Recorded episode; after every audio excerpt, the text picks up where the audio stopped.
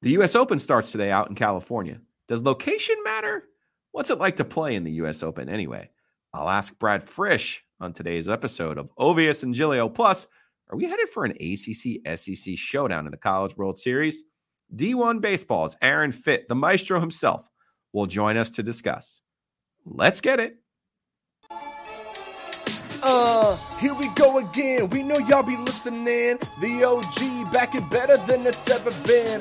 Blast from the past, you know that our pace is fast. And if you want to sub, we got something for you to smash. Five stars with them positive vibes. Don't miss a beat week to week. You just gotta subscribe. Even if your team's got you hella mad, don't worry, we write our prescriptions on a yellow pad. So settle in, y'all. This is gonna be fun. Cause when it comes to hot takes, two is better than one. From beer to the Canes to the ACC, who knows more about this than us, the OG? All right, let's see if this is possible. We have an O plus G podcast with no O. I'm Joe Giglio, joined today by Brad Fritsch. Brad Fritsch, I mean, he's semi retired, but he's still a professional golfer in my mind. I don't know if you still are in your mind, Brad, but I've seen you shoot a 68 over at Raleigh Country Club. So I'm still impressed with your skills. Well, thank you. I, I don't play or practice much, but if I enter a tournament, yes, I will be paid if I make the cut and I'm a professional golfer. Yes, so um, I'm a retired uh, retired pro golfer, glove salesman, occasional podcaster, occasional guest. Red Rooster Golf. Go check them out. I'll give you that one for free, my friend. Um, the best gloves there is. Brad Fritsch joining us today on the O plus G. Today is the first day of the U.S. Open. Just so happened to have someone who's played in not one but two U.S. Opens. So uh, let's. You want to start with the big picture, or you want to start with the the smaller picture? I, am going to let you choose, Brad. Uh, I think it balls are up in the air. Big picture, like I have no idea what's going to happen this week because it's such a an odd. Nobody no, really knows the golf course. It, it's hard trying to predict when the style of golf course is both old. It's an old golf course, but the way it functions is kind of a a new school uh, architectural design. It was redone a couple years ago and brought a lot of width to it, and so it's old in terms of it being built in the I think mid 1920s or something like that. And then there's just a lot of new architectural concepts to it, and just watching the preview of it, it's like I think it brings a ton of people into into the mix, especially when you're looking at these guys in practice rounds chopping out from uh, both beside the fairway and then beside the greens looks so difficult. So I think when I quick quick judgment who's going to win an inventive player, not necessarily a power player, which is a little bit unusual these days. We talk about power off the tee and how most of the best players in the world are super long. And uh, I think it's going to be a creative short game guy who has just enough length this week. So, yeah, they're at the Los Angeles Country Club and I, I think they've only sold like 10 or 15,000 tickets because they really don't want people out on this course. They're very protective of this course. They haven't hosted uh, an event for like 70 years or something crazy like that since they one of like the original LA Opens was played there. It's an odd choice for the USGA. I think 2017 they had the Walker Cup there if I, if I have yes. it right. Yeah. So it's an odd choice for the USGA. Not odd to be out on the West Coast.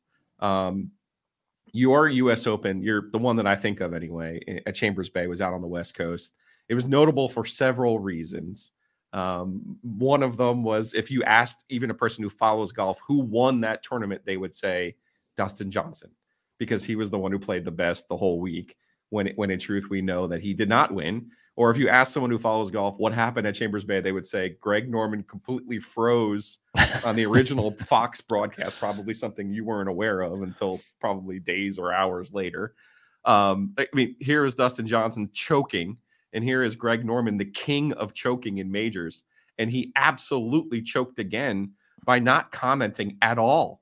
And you don't have to be a jerk. You don't have to rub it in Dustin Johnson's face. You can just show some empathy, which he was completely incapable of on the, on the Fox broadcast. If you follow golf, you probably remember it was a Fox broadcast. It was their first major. However, you played in it and you actually played really well. I had a good week. I I quite enjoyed uh, the very different nature of that US Open. The first one I played was Winged Foot 06. I was wasn't the player that I was 9 years later. But it was also just so different and nobody knew what to expect. It was a new golf course for everybody. Uh, it wasn't a traditional if you're not in the fairway just hack it out. It was, you know, the grass was really long on the in the rough, but it was very wispy. So you'd able to advance it towards the green. Had to have some creativity, had to show some judgment in your second shots of, you know, if I run it up, how much room do I actually have? How hot can it be going into the green? And then the bunkering around the greens was spectacular. It was so fun to play. Um, not super fun to be in them, but there's just a lot of cre- creativity involved. And um, it was a weird course for spectating. I remember uh, my parents were there and I think walking off the 10th green, I said, All right, I'll see you on 13. Because that was the next time that they would actually be within about 200 feet of any player. It was just a very odd routing. And if you remember, there were these massive dunes in between a lot of the holes, and it prevented a lot of actual spectating. So it was like they sort of saw me on 11 and 12, but not really. And then saw him back on 13. So uh, just, uh, it was a fun week, though. It was, um, there was a lot of consternation about the greens, how bad they were. I putted great, so I had no real real problem with them. And I think a lot of it was kind of mind over matter. It was, you know, if if you admit that they're awful, then you'll talk yourself into missing a few. And I just said, everyone's complaining, don't be that guy and just go out and hit the putt where you think it should be hit. You played in the US Open twice. You did it the hard way twice. You went through qualifying to get there, which is actually one of the coolest things in all of sports that even as lousy as I am, I could, in theory, go out and qualify by by shooting the right score in the qualifying. In theory, yes. In theory, correct. Not in practice, but in theory. but that is awesome. That is awesome. Like you were on the PGA Tour, I get that, and that's obviously that's an amazing co- accomplishment. But to get into this tournament in particular, you had to qualify, and you had to go beat a bunch of people to do it. Yeah, so for a bunch of years, I was exempt into the sectional qualifying, so I didn't have to go through locals, mm-hmm. uh, which is how I got through the first time. But um, so I would always go to Columbus, which is the week after or the Monday after Memorial. And a lot of people would say, "Why would you go there? All the tour players because the there. pros are there, right?" And I said, "Exactly. That's there's going to be more spots." Yes. Okay. There's a bunch of guys who played the week before. They're a little bit tired. Um, I always thought if you play well in that in that sectional, you'll get through most likely. If you play well somewhere else, there's a spot in Georgia that a lot of guys go to. There's 40 players for two spots. You can play the golf of your life and finish third and not get through. Uh, there's no chance that you'll have a great day in Columbus and not get through. That was my theory. Um, so I always went there. Plus, once I go there once or twice, you know the golf courses, and you don't you know you don't have to show up a couple days early you can just fly in sunday night no problem which i normally did because i would come from raleigh uh, which is the uh, the rex was usually before so the years i was on the Korn Ferry Tour which is the year i got through into the us open 2015 flew from raleigh to columbus and then there was a late flight direct and then just get on the golf course on uh, on monday morning let's go there then you said you knew the course and I like to gamble on golf. You like to play golf. You earn money the hard way in golf. I like to earn money the easy way in golf. I want to know though, do you think there really is a home field advantage in golf? And keep in mind, you're Canadian. You live in Holly Springs now. You, you went to Campbell. You're you're you're a triangle alien, and now uh, you're fully fledged now. Although I don't know if you've picked an allegiance in the Carolina Duke State quadrant yet. Have you? Oh, you don't know that? No, I'm a Tar Heel. Yeah. The heels. Okay, fine. Yeah. Then you are. You're you're full triangleian. Yeah. But in in by birth, you're Canadian, and we just saw Nick Taylor win the Canadian Open, and it, it was a nice celebration. Like it was a nice breakthrough. It had been, I think it was 60 years, 59 years since a Canadian had won that event. 69 I'm, years for for Joe Ovies. 69 years. 69. Right. Very yeah. nice. So I am convinced this week, and maybe I have just convinced myself because of my own rooting interests I am convinced somebody from California is going to win this week. And I, certainly Justin Rose won't count, but if you look at his wins, he wins in Cali and plays well there. I am convinced there are just certain people, and it's normally where they're from, who play well at certain courses, particularly where they're from. So this is leading me to Xander Schauffele. This is leading me to Max Homa. This is leading me to Patrick Cantlay. Now I'm, I'm naming three guys who are obviously, you know, of the 10 best players in the world, but they're also they've never won a major. So I'm curious, in your opinion. Is there anything to this? What I'm saying to you? Do, do California guys have an advantage in California? I know there's a different type of uh, the greens are a different grass. They are. Uh, so I think there might be something to this theory, but maybe it doesn't translate in a, in a major. Maybe I, I don't know. Maybe I'm just throwing darts yeah, out there. There's certainly something to uh, getting to know the type of grass on the greens in California. Uh, Poa annua. It's very it's different, right? It, it's different. It's patchy, and especially in the afternoons, it grows at a different rate across the surface, so it can get very bumpy. Um, the the pace is different. How you want to die the ball into the hole, usually, because you don't want that three and a half, four footer coming back because of what I just said. It's very bumpy in the afternoons. Uh, as you were talking about Homa, Schauffele, Cantlay, I was thinking, yeah, but they've never won a major, and of course, you always have to. You got to win your first one. Yeah. And so I I wouldn't say that it's a an advantage, except for the fact of what you brought up. A guy like Max, who's LA born and bred, um, there's not going to be a lot of people there, which I think plays into those guys' hands because for all the talk of course knowledge, course advantage, Walker Cup 2017, Collin Morikawa was undefeated there. Yeah, uh, Morikawa, another yeah. Cali kid. Um, he's a little bit not right physically. I don't know if you saw him yeah. teeing the ball up yesterday. Yeah. It was kind of odd. He said, "There's no pain, just a precaution." Eh, yeah. I've been there. don't I've believe been you. there. Yeah. yeah, I've been there. There's a lot of uncertainty uh, with with bad backs. So I think the lack of crowd might help those guys. But again, it's their it's their first one. You got to get it out of the way sometime. I don't know if that happens at a home at a home track. Now, saying that, Nick Taylor last week, you, you described it very blandly, I think, which as an American, that's cool. And Canada yeah. is the biggest thing that's ever happened in golf. Uh, oh, even oh, wow. over, over, and above Mike, Mike Weir, Weir Masters. Yes, Masters? Wow. 100%. The way that played out, um, I, I, do think that's now may, might be recency bias, but sure. I have not seen reactions like that across my media obligations were sky high after that happened. I didn't play. That's cool.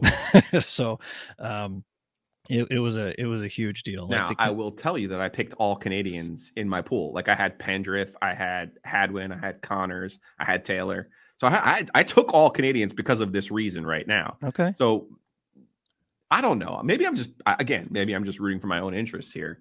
Um, I just feel like there's something with the Cali golfers this week. We'll see. But y- your creativity though gets me back to obviously Cameron Smith is one of those guys. Nobody likes him, but Patrick Reed is one of those guys. He's who was also one of the farmers out there. Uh, Jon Rahm obviously um, won at the same track. His U.S. Open came at that same track. But you you you mentioned something that has has kind of perked my ears. You said it, this is a wider course.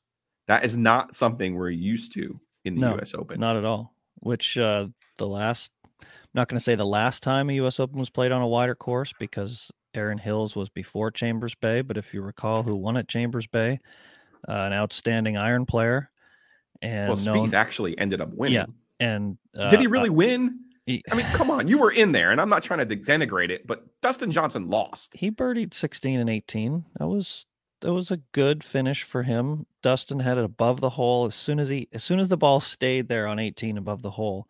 I was thinking he's having at least four or five feet coming back if he misses and he did. He had about six feet, and he missed. And it was just such a quick part of the green at the very end of the day. Um, I remember Gretzky, his father-in-law. Yeah, maybe not yet, but uh, they were dating. He was up watching, and he couldn't even he couldn't watch after the second putt. Like it was, he walked straight away. It was it was hard for the family, man. I mean, and that was that was at the point where Dustin uh, he hadn't won a major yet, right? Yeah. And he won the US Open the next year at Oakmont. Uh, but that was that was a huge like Dustin was the next guy, the guys we talk about now. Cantlay, Schauffele, and uh, maybe to a lesser degree Max Homa, but guys right. who don't have majors, Dustin well, was would be there Dustin had won so many more tournaments yeah. than those guys. Like he was a dominant force, winning every single year. He still has that streak. Well, I guess now that he's on LIV, he doesn't. But um, he won every single year but he couldn't break through in a major. And that three putting on the last from 12 feet was just devastating. But Dustin has uh, the type of brain that he doesn't care. And the so, next year, next year showed he didn't care. Yeah. but so athletic. I Mhm. mean, I'm not breaking news to you. There, there's not a lot of guys on the the tour who look like him, no, play like him, have a natural talent the way that he does, and are, are what is he six four, Mhm. if not more? I mean, he's just a, an, an imposing figure out there. Uh, in, in your brain, is there someone who's more naturally talented than him Uh, I look at a guy, seen? not athletic wise, but Viktor Hovland reminds me of a guy who who's just insanely talented. Uh, I was during the PGA a couple holes before he made double. I was texting a friend that said he just always seems to have a double bogey in him at the wrong time, and he freaking Sure double enough. bogey sixteen. Well, I um, appreciate you. I have a 33 to 1 ticket on the but- for the PGA. so but thank you. He, he he's playing so well. He wins Memorial. He's just he's playing awesome. So he's definitely one of the favorites uh, this week. But him, you know, he's not a big guy, but he Right. just freakishly um, golf athletic, I'd say, and and one of those Oh, I guys. think he's that kinda- athletic, athletic. I think he's a little bit more than just golf athletic. All right, here we go. What's up next? What's up next? Look at that. I'm so very proud of myself and my ability to use StreamYard because I'm learning here without Joe Ovies, but I don't know how to, I don't have to learn how to call mosquito authority or pest authority. That's 919-807-1951. Check out Hayes Lancaster and his crew. You got ants, termites, mice, moisture under the house, you name it. Mosquito Authority, Pest Authority has got you covered. Check them out at bugsbite.com. They're also on the Twitters at no mosquito NC. And I, I'm not as good as transitions as Joe Ovies. So I'm just going to tell you that if you're an entrepreneur and you're in North Carolina, get yourself down to Wilmington. Jim Roberts. Check him out on LinkedIn or Facebook. It's the Network for Entrepreneurs in Wilmington. You can find them at newilm.com. Jim's group is a support organization for entrepreneurs to help you create better startups, which in turn creates better jobs and a better economy in Wilmington. If you don't know, New was named one of the number one startup economies ecosystems in the country for cities with fewer than 300,000 people. New network for entrepreneurs in Wilmington, where the river of innovation meets an ocean of possibilities. Next topic, please. All right, before we go out to the Heister Automotive Group hotline to talk to Aaron Fitt from D1Baseball.com, talk a little bit about the College World Series. Here's your reminder that, hey, are you headed to the beach? There is a breeze through for you. And pretty much anywhere you go in North Carolina, they have 17 locations. Breeze through is your spot for your road trip. If you're fueling up for your next commute or your tailgate or adventure, check out a breeze through nearest you.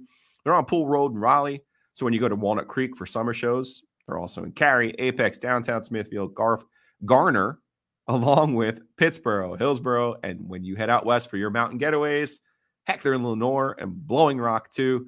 The Breeze Through crew has you covered no matter where your summer plans take you. Maybe you are on a trip. Maybe you don't want to find out a good local restaurant. Maybe you want to bring your own meats. Maybe you want to grill out. Hey, it's Father's Day. No one would blame you if you go hit up the Butcher's Market. Go check them out at thebutchersmarkets.com. Here's a great last minute Father's Day gift the Steak of the Month membership. You get a fresh, never frozen premium hand cut steak every month for six months. Again, check them out at thebutchersmarkets.com. That first steak on the but on the steak of the month is a 24 ounce T-bone that goes from July through December. You also get 50% off of heated and uh, 50% off your sides, compound butter. There's burgers, marinated vegetables. Again, you name it. That steak of the month membership will be a great Father's Day gift at butchersmarkets.com. Maybe for Father's Day, you're like me. Maybe you love cards. I love sports cards, basketball cards, football cards in particular. Weston at Oak City has you covered. Oak City Sports Cards, buy, sell, grade. It's really important to get the maximum value for your cards. You have to get them graded. And Weston can do that. He can help you get your cards graded. I, I don't know about you, but I don't trust anybody. I wasn't going to trust anybody in the mail with my Michael Jordan rookie cards. I did trust Weston. I got that done. I got the best possible value for those cards. You can too. So go check out Weston at Oak City Sports Baseball. If you don't know Aaron Fitt, he is the best in the business. He's the best there is. And in part because he spends so much time with me, and also in part because he likes to take my money when we play poker. He also likes to take my money when we play golf. Speaking of which, when all of this is over, I, I need to get you out here to Garner. Yeah. Because I, I need to get I need to get my skins back from you. I'd also like to do some some gambling about Tecmo Super Bowl if you're up for it. I know that's uh, so uh, yeah, that's a little bit of a sore subject Yeah. because you're better than me Yeah. at, at Tecmo Super Bowl, and it's hard for me to admit that. And I, I say this because when we're the good teams, that's when I win. that's true. But the, I feel like there's not as much talent involved when you're the good teams, and we when we are the bad teams, you beat me if not hundred percent, then ninety nine percent of the time. I- it's hard for me at this age of my life, and given all of the hours I've put into Tecmo, to admit that you're better than me. But I that can is- steer Steve Grogan and Ken O'Brien to victories. Let me tell you. you know how to work the bad teams. You also know how to work the angles in Omaha and the College World Series, and you're going to be there. And so is Wake Forest. So is Virginia. Well, let's start with Wake Forest because they're the team I don't believe in the most, Hmm. and it's it's for no other reason that this is the single dumbest tournament in the history of the world, and you will never convince me otherwise. I get it that technically every round is a double elimination, but I also don't love that every round is different from the the previous round. Like it just doesn't make any sense to me, and it's like a fever dream by some. I don't know if it was, you know, uh, an analytics guy. I don't know who the heck came up with this stupid thing, but it's ridiculous. Okay, so I say this because the favorites almost never win this stupid thing. Right. Like you better have like Pete Incaviglia and Robin and Ventura. And I don't even think they won it He did not. right? And I don't even think uh, Palmeiro and who was the other? Will No, Clark. They, They, didn't win it either. You're Uh, right. did Barry Bonds win it at Arizona State? I think he did. Uh, they did 1981. Yep. okay, see, uh, you're the man I know would know all these answers to these questions, but it's an incredibly difficult tournament to win. That doesn't diminish what Wake Forest has done. Uh, it just feels to me like it's all set up though, working against being the best team. Am I? Am I? Am I at least half right about this, Fitzy? Yeah, I mean, so, so the number one national seed uh, has won it all one time since the tournament expanded to, to 64 teams in 1999, and that was the first year, 1999, Miami, uh, and it has not happened since, which is weird. It's just weird. In the last three tournaments, the number one seed didn't even get to Omaha. Um, and you know they were historically dominant teams. Last year, Tennessee and um, certainly Arkansas. The year before that, I mean, they were they were flawed, but they had an incredible season. Tennessee's flaw last year was they were kind of emotionally immature, and that's what bit them in the super regional against Notre Dame. I mean, you know, you got people getting ejected and suspended because of you can't control your emotions. And this Wake Forest team doesn't have a fatal flaw. That's the thing, Joe. Like they they really are complete and in- every way. A- a- And, and I mean, I was trying to, to talk myself into picking somebody else because like you can't pick the number one team. They never win. Plus, it's Wake Forest. They've never been to Omaha since you know, well, since 1955. I mean, you know, it's been it's been a while. Uh, and and, and like it just it felt too obvious, but also, I mean, can you trust these guys, right? But I, I was nervous about can they can they get to Omaha? I mean, because that's the thing. It felt like the weight you know the weight of just getting there was going to be big especially in front of their own fans and knowing that you know they, they had this super team this year this is their kind of their window is right now. And and and you know what? They didn't show any kind of um cracks whatsoever. I, they were just a buzzsaw right through you know the first five games that they played. In fact they, they've outscored their opponents by 59 runs in the first five games which is the most ever in the ncaa tournament. Um now that includes a one-run game against Alabama, five to four. You know, so they they showed, hey, we can, and they've showed that plenty this year. They've won a lot of t- close games, and that's the thing is, you know, their offense is is it's eh, they're they're second in the nation in home runs. I think they play in a bandbox. We, I was going to say, I think a lot of people that. chalk that up to where they play, but I, I think that's not exactly who they are anymore, though, right? Right. I mean, it's you know they still hit a ton of home runs, but they also hit their share of doubles and they won their share of close games. And um, I I think their their style of play will translate to that bigger ballpark in Omaha because of their pitching. Their pitching travels. It's the best pitching staff in the country and it's not close. I mean, they lead the country in ERA by almost a full run. You know, over Tennessee, and they play in that ballpark. I mean, it's it's nuts. So I, I just think if you're rolling out a, a Rhett Lowder and a Josh Hartle, and then a Seth Keener, And you've got, you know, Sean Sullivan now in, in a bullpen role, which I kind of love. He can just come there and, and shove it down people's throats and for a couple innings in relief and give you a totally different look. Love that with with Michael Massey and Cole Rowland and you know Cam Minacci. That's that's that's what six eight guys right there that they can they can really really feel good about running at you and it gives them variety gives them a chance to match up. It's a it's a incredible pitching staff and so that's why i still think that they they're they're the team. Now doesn't mean they're going to win but uh they're, they're clearly the favorite. I like to say that the ncaa tournament doesn't start until you play an sec team. So wake forest has at least started the tournament by beating alabama in the super regional. Of course it's nice to play Alabama when their coach was fired and who the heck really knows what's going on with Alabama, but that's neither here nor there, right? They did beat the Crimson Tide. They are in Omaha. They but had now, some mojo now. Since since the coach got the coach thing, they they really played well down the stretch. Did it? Okay. So, but now here comes the real test. They now they get the the the nominal. Oh yeah, you got to play Stanford in Omaha. Stanford makes it every year. They they never win. They will never win. Thank you for coming, Stanford. Your participation trophy is waiting for you back in Palo Alto. Then the LSU Tennessee portion of bracket number two is the one that I have my eye on. LSU feels like this year's Tennessee, and Tennessee Tennessee was last year's Tennessee. Tennessee being the number one overall seed last year. I feel like sometimes a team will win it a year late right? We've seen this with yeah. Virginia basketball, for example, um, where people kind of fall asleep on them a little bit. And you're like, well, wait a second. No, they were really, really good last year. And I, correct me if I'm wrong, because I don't know how much turnover Tennessee had from last year, because you're right. So much of last year with Tennessee baseball was theatrics. Uh, they do kind of feel like, though, the forgotten team here in Omaha. Yeah, it's it's the team after the team thing is real, and it's in baseball too. And I mean, Virginia baseball, same thing. 2014 UVA baseball was was a juggernaut. They were the kind of number one team, basically wire to wire. And they made it all the way to the finals, and they made it to Game Three of the finals, and then they lost on that Johnny Norwood home run to Vanderbilt. And the next year, they they barely snuck into the tournament, you know, as a three seed, and they, that's the year they won it all. Twenty fifteen, breaking the, know, the and, ACC's curse too. Yeah, exactly. Process. And so, and, and we've seen that repeatedly. Oregon State in 2017 was this historic team, 56 and four, didn't win it all.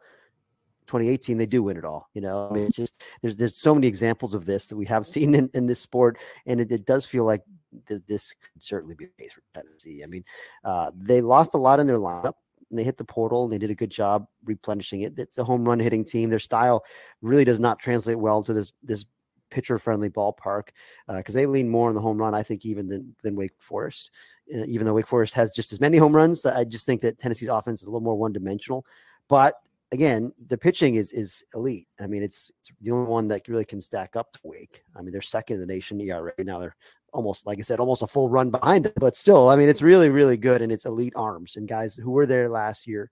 You know, you still have Chase Dollander and you still have Chase Burns at the back and, and Drew Beam, and you throw in an Andrew Lindsey, and I mean, it's power arms, it's power stuff coming at you uh, which always seems to play in Omaha if you throw enough strikes, and, and, they have been. So, you know, it's been an uneven year in Tennessee. That's why they've been maybe something of a forgotten team. They've been up and down. They really didn't win a series on the road all year until the very end. They, they were like two and eleven on the road for a while. You know, it was it was uh, not great, but now they've had to go on the road for regional and super, and, and they've they've handled it. They, they've handled their emotions. They've cleaned up a lot of the theatrics. Um, and, and if you watched them, you know, in, in the super regional, especially the, the last game, and they just kind of smothered Southern Miss. It was five to nothing, and you, are running these big arms at them, and it's like, man, these guys have no chance right now. It just felt like it felt like it was just a done deal, you know, with with five innings left in the game. Like, there's no way that they, they can hit these guys, and uh, and they just kind of cruise. So yeah, I think right now that's the one that's lying in the weeds that I can't shake. Thinking if, if you're if you're looking to pick somebody, that might be the team. So I I don't like carrying water for the SEC, but the mm. truth of the matter is the stats speak for themselves it. about the you teams who who have been winning this tournament. They have been SEC teams. Mm. So, but I also it, the aha moment came for me when NC State hosted Auburn. I can't remember which year it was, and Auburn had the number one overall pick. And I'm just looking through Auburn's lineup, and I'm like, God, these guys are just different. My gosh, they're just so big and fast and talented. They just State had like two of those players. They had like eight of them, you know, and it was just one of them. I don't even think they. I think Auburn probably ended up did going to Omaha that year, but then I certainly didn't win it. And it's just I look at and then you look at Vanderbilt, the teams that states had to go through. Um, and again, my perspective will always be from the teams that state play, but down in Kentucky, you know, Mississippi State, and you're like, the, the, Virginia and Wake Forest, in my opinion, don't look like those teams. A- am No, I wrong? You're wrong. You're wrong I on am. that. Okay. I mean, they're Wake Forest. They're both they're both super physical. I mean, you look at Wake. I mean, you know, it starts with Brock Wilken and and, uh, and, and, and Nick Kerr corners. They're just a couple of monsters, and they could buy runs or something. Sixty. I don't know. They got a lot of homers. Okay. And you know, Virginia's just like it, it old. It's a, it's a lot like the 2014 Vir- not number one team physically and athletically. I mean, it's just dudes are the, the, top six or seven guys in that lineup are, are terrifying, but it's also, you know, because they play in a big park at home, they hit a ton of doubles and triples. And, and like, I think that makes them stylistically a perfect fit for, for this ballpark. They just, they just wear out the gaps. Uh, they've got home run power, you know, but I mean, Kyle Teel is, is the ACC player of the year. He's probably a top five pick. You've got Jake Gelof, who's, you know, one he's the all-time home run king at UVA at third base. You've got, you know, up the middle super athletes. Ethan O'Donnell is a dynamic five-tool guy in center field. You got maybe the best defensive shortstop in the country in Griff McGarry. You got to play defense in Omaha. There's a lot to like about UVA. The only thing is, you know, on the mound, here, here's where maybe they differ from like some of these SEC teams you're talking about they don't have the power stuff on the mound. There, there's no 96, 98 coming at you. It's it's pitchability, strike throwing. You know, here's 88 to 91. I got a cutter. I got a good change up. I got a split. Whatever it is, they all got like a pitch, but it's not dominant velocity. But you look up and it's you know they're fourth in the nation in ERA, and it's like I don't quite understand how. I was skeptical of that pitching staff all year, but they get it done. And part of it is because their defense is just elite and they smother you that way. But I think they're really good, and I think this this tournament sets up well for them. Aaron Fitt, D1 Baseball, D1Baseball.com. Find all of his work there. It is the best. He is the best in the business. He's taking some time for us here on the Heister Automotive Group hotline. Fitzy, that that top bracket, yeah, Virginia, they, they they've had the easiest bracket I've ever seen to get to Omaha. By the way, um, cool. They beat Duke, uh, so they get Florida. The tournament actually starts for them on Friday when they play Florida because they'll finally play an SEC team. The other side, though, TCU and Oral Roberts. This guy, Uh, you know, you you follow Division One baseball better than anyone. So give us like a give me the the thirty second elevator pitch on the Oral Roberts thirty for thirty that's being written right now. I will, but I, I have to stick up for Duke and East Carolina. Those are very good teams that UVA beat. I'm No, they are, but they're not SEC in there. teams. They're so, not SEC teams. yeah. Um, Was Maryland up there too? I mean, or Yeah, was that who Wake beat? that's who Wake beat. But but again, come Maryland was really good. Joke. Really good. What a team. joke!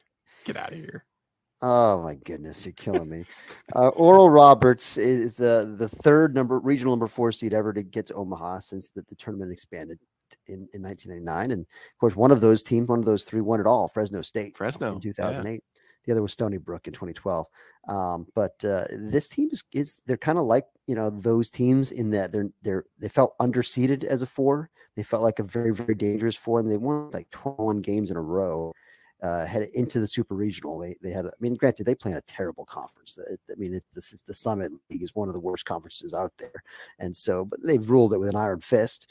And they've got some talent. I mean, you know, their their closer Cade Denton is probably the most famous guy that they've got. Uh, it's it's just real electric stuff, you know, from a, a low funky slot, big body guy who throws 96, 97 with, wicked life and, and a plus slider. I mean, if you can get the ball to him at the end of the game, you're in great shape. Jonah Cox, their center fielder, is like a 47 or 48 game hitting streak, which is cool. So uh, they lead the country in fielding percentage. They take good care of the baseball. We always look for teams that play good defense in Omaha. They can make some noise. They can make some noise. All right, I got Tennessee and Virginia in the final. Who you got? If you had any guts, you'd take Oral Roberts, but you don't have any guts. We know that I about don't. you. You know this. I also I'm gonna go with one ACC team. I'm I'm trying that. to balance this. You've talked me into UVA. Good. UVA is a good pick. I've got them on that side also. The Florida's really good, but I, I, I like UVA. I just think Okay. again for all the reasons we talked about. And and you know originally you're gonna laugh at me, but heading into the tournament, I picked Stanford to win it all. Did you? I did. Third year in a row there, very physical team, all this stuff. they spooked me a little bit get getting here. I I don't like the way they had to really really really ride Quinn Mathews too hard. He's their their ace. Uh, he threw 156 pitches in the Super. Oh super. no, He was Oh, not not no. good. Wheeling him back out there with a five run lead in the ninth. It's like, what are we doing here? Did not like that. Their bullpen strike throwing issues. So, so I'm, I'm jumping ship on Stanford. I, I'm just taking the Deacs. I, you know, I was trying to like talk myself out of it. I can't do it. They're too good. Okay. I'm, I'm taking Wake Forest over Virginia in an all ACC Love it. finals. I'm going to get so much mockery from all the SEC people when it's like Florida and LSU, but so Right, be it. right. Well, I like it. Enjoy yourself in Omaha. Appreciate you taking some time. And even though you don't remember telling me to take Tennessee, I took Tennessee. Last year, you gave me Ole Miss. Let- Let's see if we can't make this two years in a row because I kind of like it. Of course, that might be bad news for you because it means we'll have to do it again next Mm. year. Any time for you, my friend. All right, Fitzy. Appreciate you. You got it.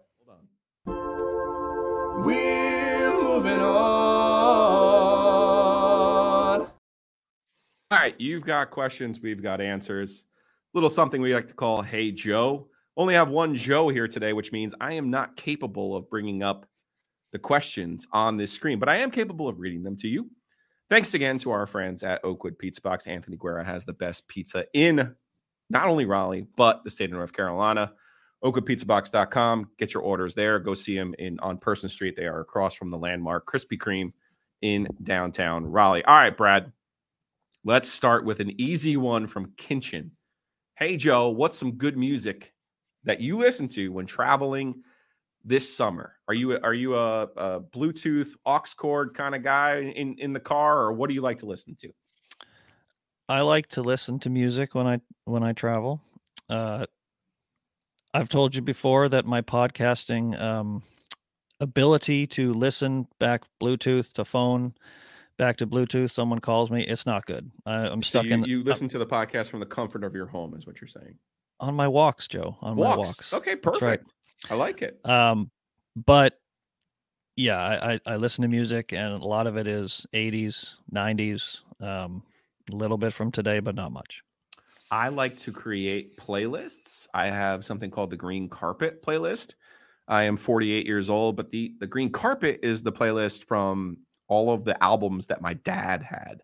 So there, there's a lot of yacht rock in there. There's also some like Simon and Garfunkel in there. Um, Billy Joel, obviously, you, you can't get around Billy Joel. But I, then I go the other way. Like I like to throw in my my country songs that Ovies hates. I like to throw in um, rap songs from the 90s, early 2000s, which Ovies is totally okay with. Um, so you, you- you're bound to maybe even get a little Hamilton in there for me. Um, you're bound. My mixtapes are uh, they're quite eclectic. I'll just I'll just put it that way. Um, so for me, I, I like to create those. I don't like to I don't like to go in uh, unprepared. I like to have those playlists ready to go. Do you do you create and curate your playlist, or is it more of a shuffle? No, I'll just say, hey, play 80s rock. Okay. Um, last summer, my brothers and I went uh, for my brother's 40th birthday. We went to Toronto and we saw Motley Crue, Skid Row, Def Leppard, Joan Jett. oh, It was pretty amazing. She That still got cool. it, by the way. Um, she can't sing for long, but right. but but she still has it. Uh, but it, it was great. Just you know, that's when I was 10, 11, 12 years old. It was uh, it was it was a lot of fun. I definitely say create a playlist. Also, I, I'm sometimes I wander into those reels and stories and TikToks and find some music that I do uh, that the, the youths, Brad, are listening to, and we'll pop some of those songs in there as well. All right, let's go to the next one from Kelly. Uh, you've already heard our conversation with Aaron Fitt about college, the College World Series and what will happen there, but from Kelly, who's a big Wake fan. What's your take on Wake's chances in Omaha? All right, Brad, how much of the College World Series have you been following? Well, I saw Campbell dispose of NC State. That was cool. Yeah, they played Um, each other. Our alma yeah. maters played each other. They split, and yet somehow NC State's win over Campbell did not equal Campbell's win over NC State, That's which is why I huh? cannot understand that tournament at all. it is uh it, it kind of goes it goes so quickly and and i've never been able to exactly know the the format but uh then campbell lost to south carolina so i've been paying a little bit of attention because wake is the uh, probably the dominant baseball program right now. I would say is that Yeah. fair? Yeah, Um, absolutely. in North one seed the Carolina, whole at least. Tournament. Yeah, no, they're number one seed in the whole tournament. So I would say they have a really good chance. Um, they keep doing things that they're supposed to do as the one seed. So I have no problem saying, yeah, they're the betting favorite. They are the betting favorite. They're plus 261, which, if you're new to gambling, means if you bet $100, you'll win 261. I believe they were a little bit higher than that to start the tournament. Maybe it was four to one to start the tournament. Um, I don't like them to win, even though they're in Omaha, because they're with too many SEC teams on their side of the bracket. I actually like Tennessee at eight to one. I got them at 16 to one, I believe, is the ticket I have for the Volunteers. Uh, so maybe again, I'm just rooting for my own interests. But uh, I, I would be surprised if it's not an ACC SEC final, uh, given the other side of the bracket as well, because Virginia is another one of the teams that has a really good chance there. Some people might take this, oh my God, you're a wake hater. No, no, no, I'm not. I'm just pointing out that in this tournament, it's the format is just so stupid that it, it really doesn't make any sense and you'll see it. Like my guess is Wake will beat Stanford in that first game and then lose to an SEC team. And then you'll be like, well, what's going to happen now? And then all of a sudden, like they'll come back and probably play Stanford again and lose to Stanford. And you'll be like, well, wait a second, we beat Stanford. Why are we gone? Uh, trust me, these are the kind of things that happen. Uh, but again, if you missed any of that conversation with Aaron Fitt, catch that right here on the O plus G podcast. All right, we are moving on as former producer and, and real life OG producer Jonathan Rand likes to say. This is from I am the Goomy. What has been your favorite part of podcasting so far? Uh, you dabble, you dabble in radio and and and, and podcasting. Brad, what what would you say are some of the some of the pluses and minuses? Well, I mean, live radio is live. You you can't mess up or you just acknowledge it. Uh, podcasting, you can just edit and You can make it work. and you can restart the segment. Maybe we did that a while ago. Who knows? Um, make it work. well, your schedule. I think I think that's been the best part. Like I, I don't think there's necessarily been a big difference in what we're doing. I, I do think the schedule is different, and then obviously we're not doing 15 hours a week, which is really really hard. If you've never tried to do it, you you you should. And I get that it's not digging ditches and it's not curing cancer, but talking for 15 hours a week is a chore.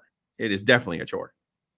Yeah, I've done uh maybe two or three shows in a week uh, back home in Ottawa. I did it from my basement where I am right now, and it was a four-hour show. Uh, I'm not, I was not the lead guy, so not the ad reading and all that. That would, that's way over my head and beyond my uh, rookie capabilities. But it was hard, four hours a day, and and you better have a comfortable chair, man. I, I You better don't make it work. and, and afterwards when i trudge upstairs my wife like what's so hard i'm like uh, you don't know Trust me. um, but you're right it is difficult to like i'm a fairly succinct person usually and you just have to stretch it out because otherwise you're leaving your partner kind of in the lurch and you move on to some topic that you don't want to talk about like you got to stretch things out you got to have great interviews i learned how to interview people which is an interesting it's an interesting skill. It's not as easy as you'd think. I froze once interviewing the general manager of the Ottawa Senators. He's a friend of mine. I should be able to talk, right? talk to him. And I froze. I'm like, uh, how's your golf game? and it was my turn to ask the question, and it did not work out well. Related, were you okay with Vegas winning this thing? So I I tweeted something about a week and a half ago. I just don't have any like or dislike for Vegas. I don't like watching them play hockey. I don't know why that is. They have a former Ottawa Senator, Mark Stone. He's their captain. Uh, I wouldn't say he's their best player, but he's one of their best players, and he was great for us. Yeah. But I just don't. I don't enjoy watching them play. I actually really enjoyed watching Florida play. Um, probably to the chagrin of Canes fans, and I'm a I'm a Canes liker. Uh, I just liked how they played hockey. Um, they were rough and tumble, and they have plenty of skill. I like their combination on defense and Bobrovsky. Eventually, in the Kane series, I was cheering for Carolina, obviously, but eventually, I was like, I have to respect this. He Yeah. is on another planet. So I, I was hoping he could. com- anyway. Yeah, I was hoping he could complete it. Well, even in a couple of their losses, Toronto, he was, he was, he was amazing. pretty good too. E- even in a couple losses against Vegas, he was unbelievable. They just hung about to dry every night. Vegas was so on them in front of their net. Yeah, it just that's exactly what the Hurricanes couldn't do was crowd him, get bodies in front, um, because so many of their shots were one and done. uh, and he when he could see it, he saved it. All right, last Hey Joe question, and then we will do a, a bonus. I sent you a bonus segment. So You this did? is from Cam Dance. Will Charlotte screw up and not take Scoot Henderson at number two? All right, if you're not familiar with the NBA draft lottery, Charlotte was down to the final two spots. They ended up with the second pick. And the big prize is Victor Wembanyama, the French 7 3 phenom. The Spurs, of course, because the NBA draft lottery is definitely rigged, ended up with Wembanyama. So to be clear, there is only one pick in this draft that you can quote unquote screw up. And that would be if the Spurs had uh, an out of body, uh, a Bobrovsky experience and decided not to take the French Mamba. To be clear, the Hornets have the second pick. Scoot Henderson is a guy in the G League who is a is a good looking prospect. We saw him in one game. The, the public at large has basically seen him in one game, and that was against the French Mamba at the beginning of the year in Vegas. He looked good. Is he uh, extraordinary? I don't know. Uh, Brandon Miller from Alabama is a guy that I think the, the the Hornets will consider with the second pick as well. Do I think there's like there's not this huge gap or, or even chasm between Miller and Henderson? It's been penciled in that Henderson is the second pick in this draft, but I don't think they would be screwing it up if they took someone other than Scoot Henderson. So Yeah, my next my next question was going to be, well, what about Brandon Miller? I watched yeah, a I little mean, bit of Alabama this year, and between all the controversy, I thought he played pretty well. and he's super young. He's Yeah. super raw. He has a stroke. The kid can stroke, and that's what the NBA is now. If you can shoot, you're going to make it. And so, so again, and he's six nine, and Henderson's a little bit smaller than that. He's probably in the six six, probably a tall six six. Um, and there's nothing wrong with Henderson. Please don't get me wrong. I just, I just, I'm always partial to guys who can shoot. All right, let's close out this edition of the O plus G minus O plus B podcast with a very special question because today is the opening day of the US Open. I I love the US Open, but more so I love the last day of the US Open. I love the first day of the Masters as if we're talking first days. So here's my question for you, Brad. The 5 best days on the sports calendar. Now, to give people a little bit of background, you are from Canada. You could see Yep. some of the hockey jerseys there. So you were also a professional golfer, so you have that in your background as well. You went to Campbell. I don't know if there's if there's a particular event from your days at Campbell that sticks out here, but let's see. I'm going to let you go first on the five best days on the sports calendar. Uh, I never planned a medical procedure, but if I would, I would I would plan it on the Wednesday before the NCAA tournament starts, so I recover on Thursday, Okay. Friday of round one. Yeah. All right. So we are in agreement. Number one best day on the sports calendar is without a doubt the first Thursday of the NCAA men's basketball tournament. All right. I'm curious to see what you have number two. Let's see if our if our lists continue to match up. Uh, Masters Sunday Ooh, you went Master Sunday. Because I know the pins. Everyone knows the pins. Everyone Okay. knows what happens. Everyone knows you throw it out on 16 to the right and it comes back down, and you might see a hole in one. Uh, and of course, the tournament doesn't start until the back nine on Sunday. Okay. That's the So- old saying. Yes. For gambling purposes, uh, I I like the first day of the Masters, the Thursday of the Masters, because you can bet on the first round leader. Some of the best odds in all of gambling are on your first or your first round leader bets. So I have that at number four. My number two might be on your list. I would I would I would think is Super Bowl Sunday. Farther down, but yes. It's Uh, only two teams, so I could be talked into the draft, believe it or not. I could be talked into the conference championship weekend in the NFL, believe it or not. But uh, as long as I can remember, and my first gambling moments were when I was five, betting on the kickoff, betting on the kickoff where it was going to go, and then the first play of the game. I bet a quarter with one some of my dad's friends. Shout out to Kevin Lorem and Richie Lorem and Billy Graham too.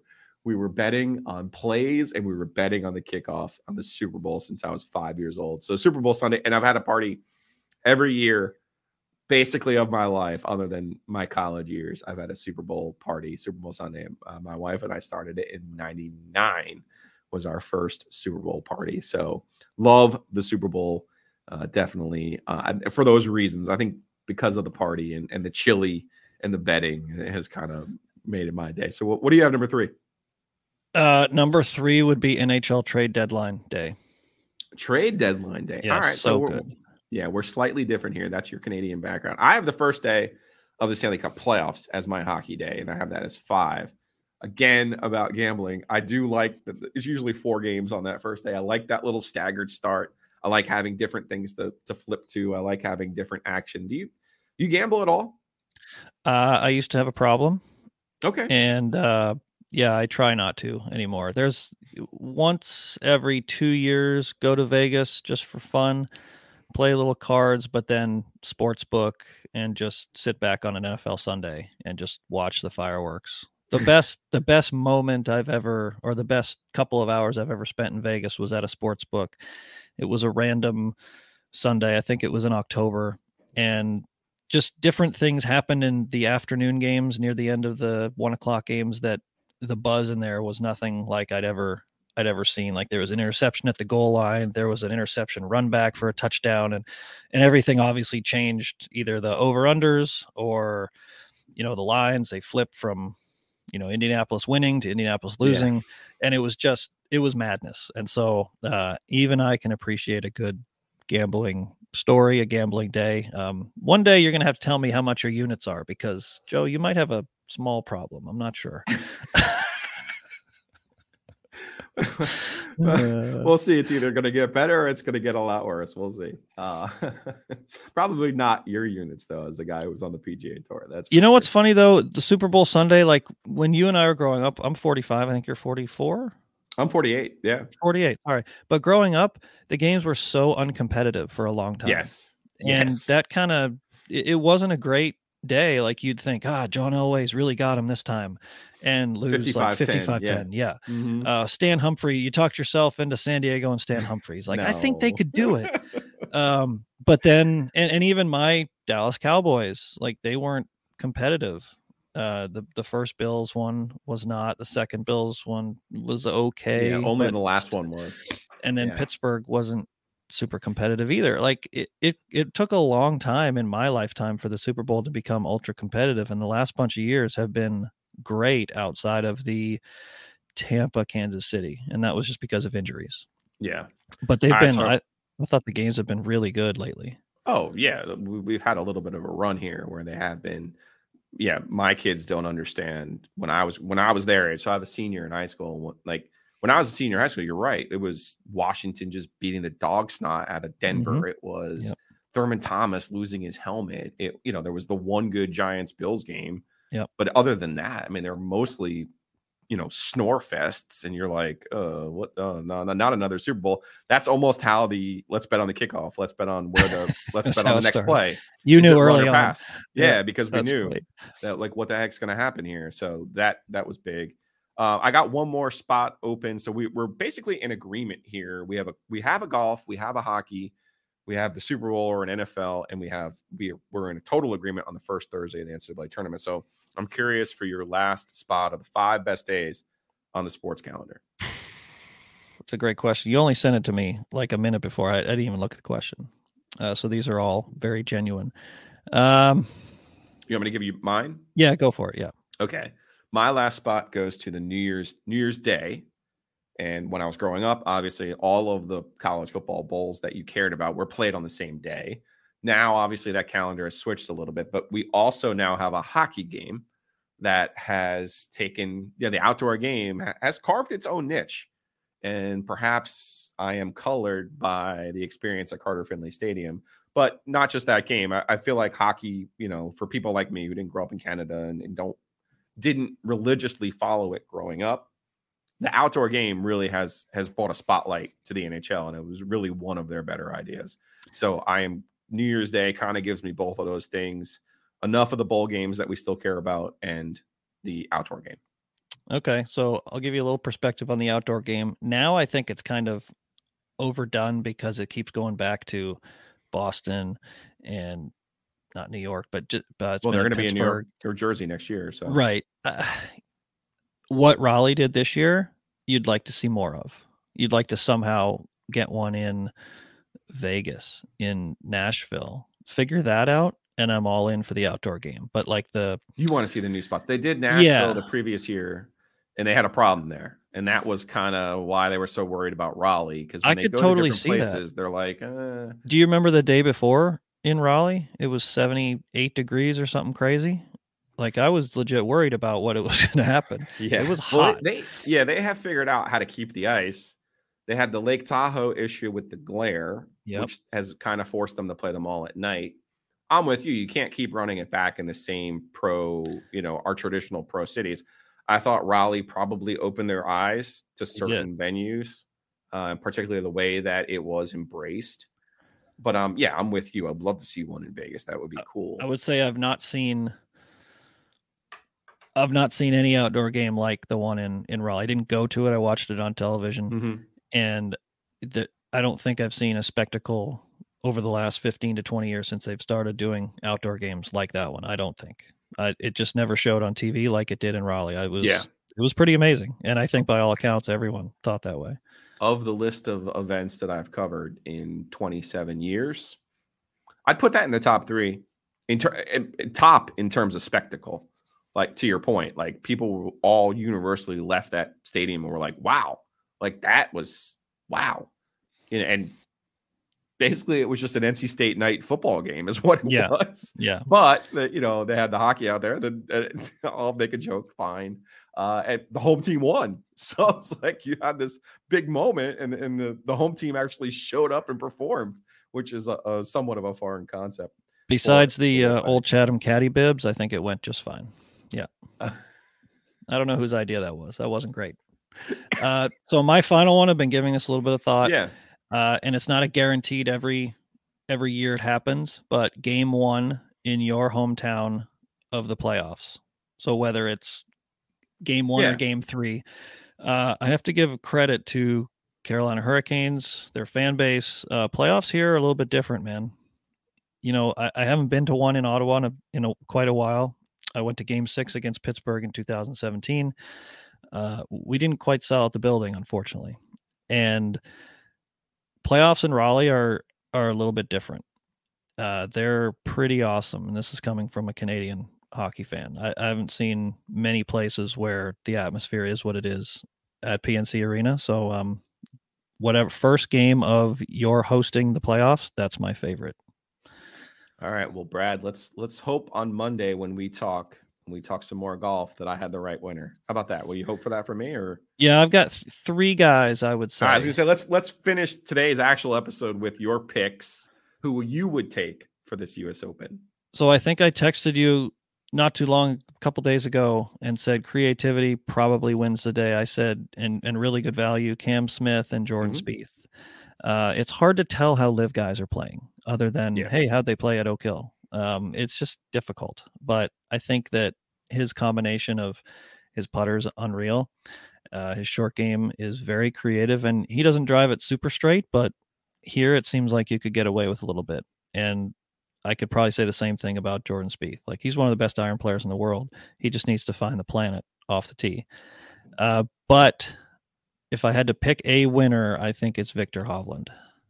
I think he, um, I, I think he's just ready. I think you know we talked about guys winning their first major, doesn't have any hometown um, pressure right. or help, but I just think he's playing some amazing golf. He's- he he's uh, balling right now, but he's not yes. He's not. He does not. no, he's not your- creative. he does not fit your. What you're establishing will be the winner. No, but It's he actually, strikes it's actually it his so well. weakness. It is, but he strikes it so well that Yeah. I think that just Pure ball. gives strike. him room. It's like what I read about Scotty Scheffler. It's like, hey, pars are good. That means that all these birdie putts that he misses don't cut as deep as in a regular tour event. I, I love I love when the pros struggle. And I love it when they have tournaments like this. I think it opens up to more people because a, super duper birdie fest is that's Rahm, that's Scheffler, that's Rory. I mean, those are guys that can go crazy low. To win in the single digits, I think it does, as we saw with with Lefty at Kiawah. You know, it opens up to some guys who can kind of keep it keep it together and, and go go a little bit low each day instead of having that super low one round. I like your Hovland pick, but I think Hovland is this year's Zally. I think he's this year's Will Zalatoris. Okay. I think he'll be in the top three of every major, but he won't win one. Um, I think the winner this week is one of my two guys. I'm, I'm jinxing the hell out of it right now, but I, I do. I have to believe in it. I have a system. I believe in it. I had Rahm at the Masters. Yeah, congratulations, Joe. You took Rahm at the Masters. I had Hovland and Scheffler in at the PGA. I mean, all around that thing. And then in this one, I have Schauffele, the X Man, and I have Homa, the homie. I'm telling you, I'm telling you, it's one of those two. I did love your pick for the Masters, and you went all the way back to the first event of the calendar year, and you're like, guys who win here, mm-hmm. yeah, they win the Masters. I'm like, what are you talking about? you gambled. You texted me, and you're like, wait a second.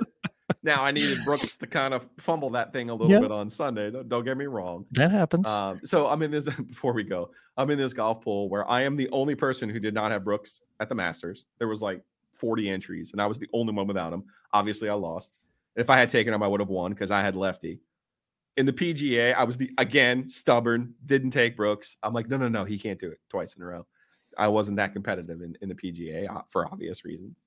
This week, I'm looking at my card, I'm staring at it, and I'm like, wait a second, I don't have Brooks. I have to take Brooks because he's like a free space. And I'm like, no, because I can't do it. I can't bring myself to it. And of course, my biggest problem at in PGA was I had the X Man and he played poorly or relatively. Yeah. And I'm like, I, I, I have to stick with my first answer. I have to. I'm okay dying with my first answer. It, it's when you know you, you could sit here and, and, double cross and double guess and second guess and all those things to yourself and drive yourself a little bit crazy. But enjoy the golf. We'll be back on Monday with Brad Fritsch to wrap up the U.S. Open. Brad, appreciate your time today. One more, one more plug here for Red Rooster, please.